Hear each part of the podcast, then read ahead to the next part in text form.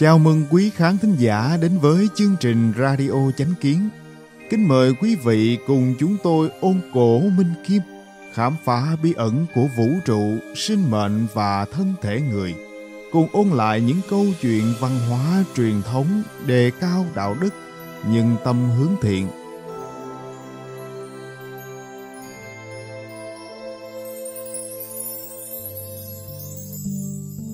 Hôm nay, Chúng tôi hân hạnh gửi đến quý thính giả bài viết có tựa đề Đọc Trung Dung, then chốt ở Trung Hòa.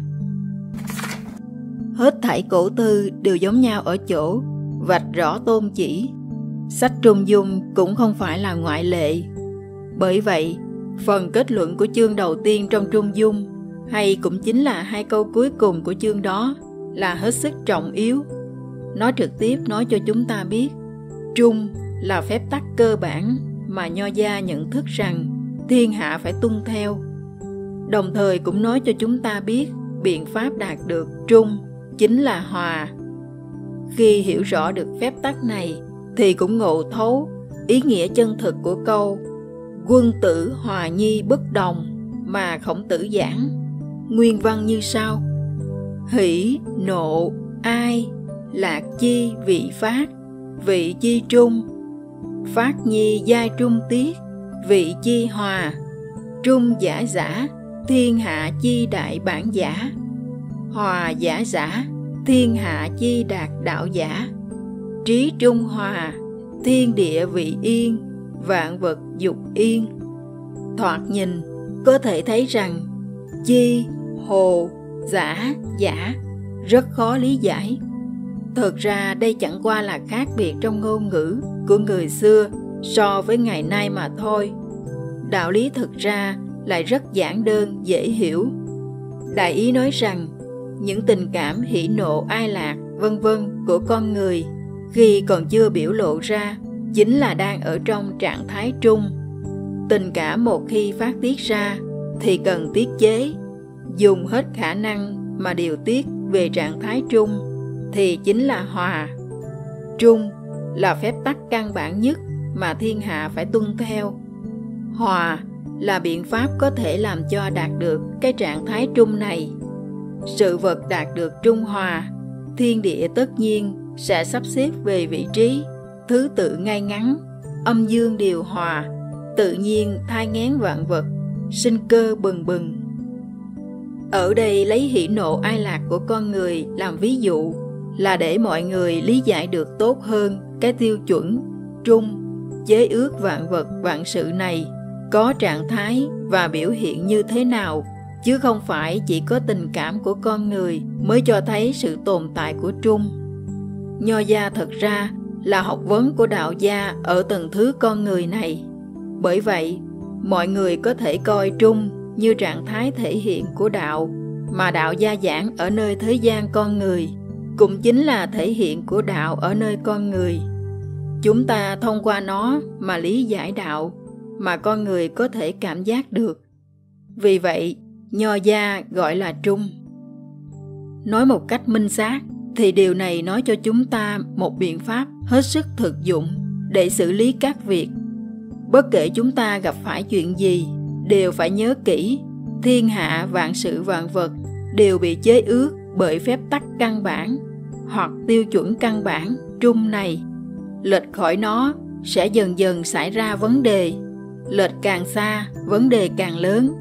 Cho nên nếu trong lòng lúc nào cũng nhớ kỹ nó, thì sẽ biết giải quyết thế nào khi vấn đề xảy ra.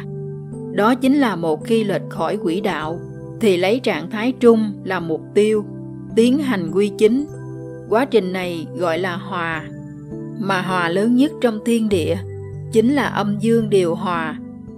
Trung y chữa bệnh chính là thể hiện ra sự vận dụng của đạo lý này. Vô luận dùng biện pháp gì, mục đích chính là điều hòa âm dương thân thể người, đạt được trạng thái cân bằng trung tức âm dương cân bằng, tự nhiên bệnh sẽ khỏi. Mà đạo gia coi thân thể người là một tiểu vũ trụ, cho nên lớn đến như thiên địa, nhỏ đến như thân thể người của tự mình đều là đạo lý này. Vạn sự vạn vật thế gian con người đều không thể chỉ chốc lát lệch khỏi quỹ đạo trung quá trình lệch khỏi quỹ đạo chính là quá trình dần dần xảy ra vấn đề. Đây là lấy các hiện tượng tự nhiên mà chúng ta có thể thấy để minh họa cho đạo lý này, tương đối dễ lý giải. Cho nên, ở đây lấy tình cảm và thiên địa là những điều thường thấy nhất làm ví dụ mà nói về đạo trung dung. Chúng ta đề cập đến lý giải phổ biến nhất đối với trung dung, chính là không đi đến cực đoan. Bởi vì cái gì quá cũng dẫn đến không phù hợp, thiếu thốn và thừa mứa, đều có thể làm sự vật mất đi trạng thái thăng bằng, nghiêng qua một bên, sẽ xảy ra vấn đề. Cho nên quỹ đạo trung này là không thể thay đổi. Cũng chính là trung không thiên sai dung không di dịch. Chữ dung của trung dung đồng âm với dụng trong sử dụng thực dụng. Bởi vậy, cũng được con người hiểu là đạo lý thực dụng, phương pháp sử dụng cái trung, đó là trí huệ thực dụng mà người ta có thể nắm giữ và thực hiện cụ thể. Chỉ có hiểu nội hàm của đạo trung dung, chúng ta mới có thể hiểu khổng tử giảng. Quân tử hòa nhi bất đồng tiểu nhân đồng nhi bất hòa, rốt cuộc là có ý gì? Những lời này có nhiều kiểu lý giải. Chúng ta lấy một ví dụ. Tỷ như quân tử giảng, lấy đạo đức giáo hóa bách tính. Nhưng căn cứ rằng, con người ta là khác nhau, làm gì cũng có mức độ, không để cho người khác phải chịu áp lực vượt quá giới hạn. Họ là suy xét đến điều kiện thực tế của thân phận, tuổi tác bối cảnh văn hóa dân tộc, hoàn cảnh, vân vân, và năng lực lý giải của những người khác nhau để mà thực thi giáo hóa. Đây là thực tiễn trung hòa khiến cho bản thân mình cùng với người tiếp thụ giáo hóa đạt được một điểm thăng bằng của trung, làm cho người kia dễ dàng tiếp thu, cảm thấy thân thiết tự nhiên. Lúc này chính là đạt được hòa, cũng chính là trạng thái chân thiện tự nhiên việc đạo đức giáo hóa làm được hữu hiệu, không dễ gì mà thất bại. Trạng thái triển hiện ra chính là không giáo điều, không bới chọn. Hiện nay người ta gọi là dạy theo trình độ và hữu việc giáo dục, không lựa chọn giai tầng, thành phần xã hội.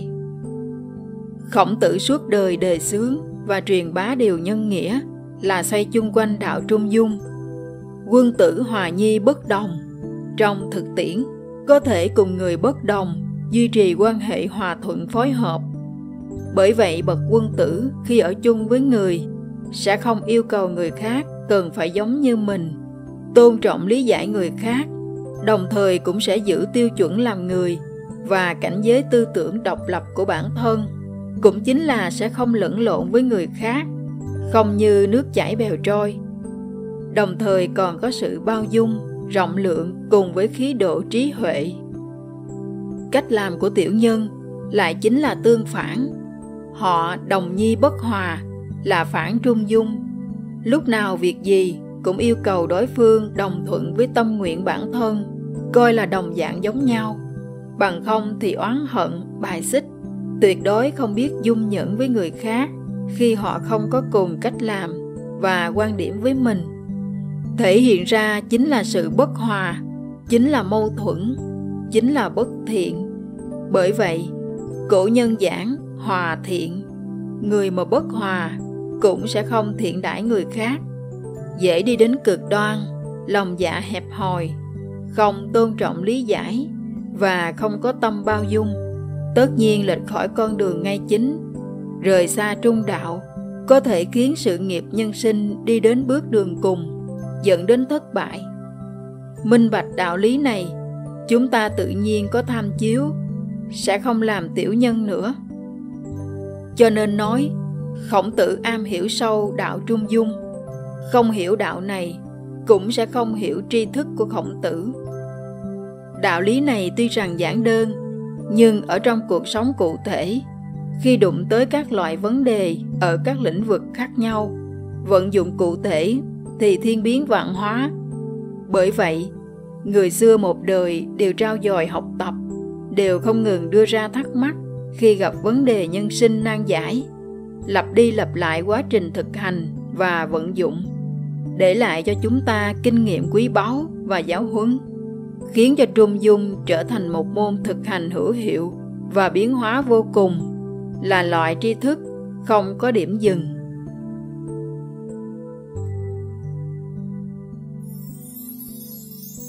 Cảm ơn quý vị đã lắng nghe, quan tâm và đăng ký kênh Radio Chánh Kiến. Chào tạm biệt và hẹn gặp lại quý khán thính giả trong chương trình lần sau. Kính chúc mọi điều bình an và tốt lành đến quý vị và người thân.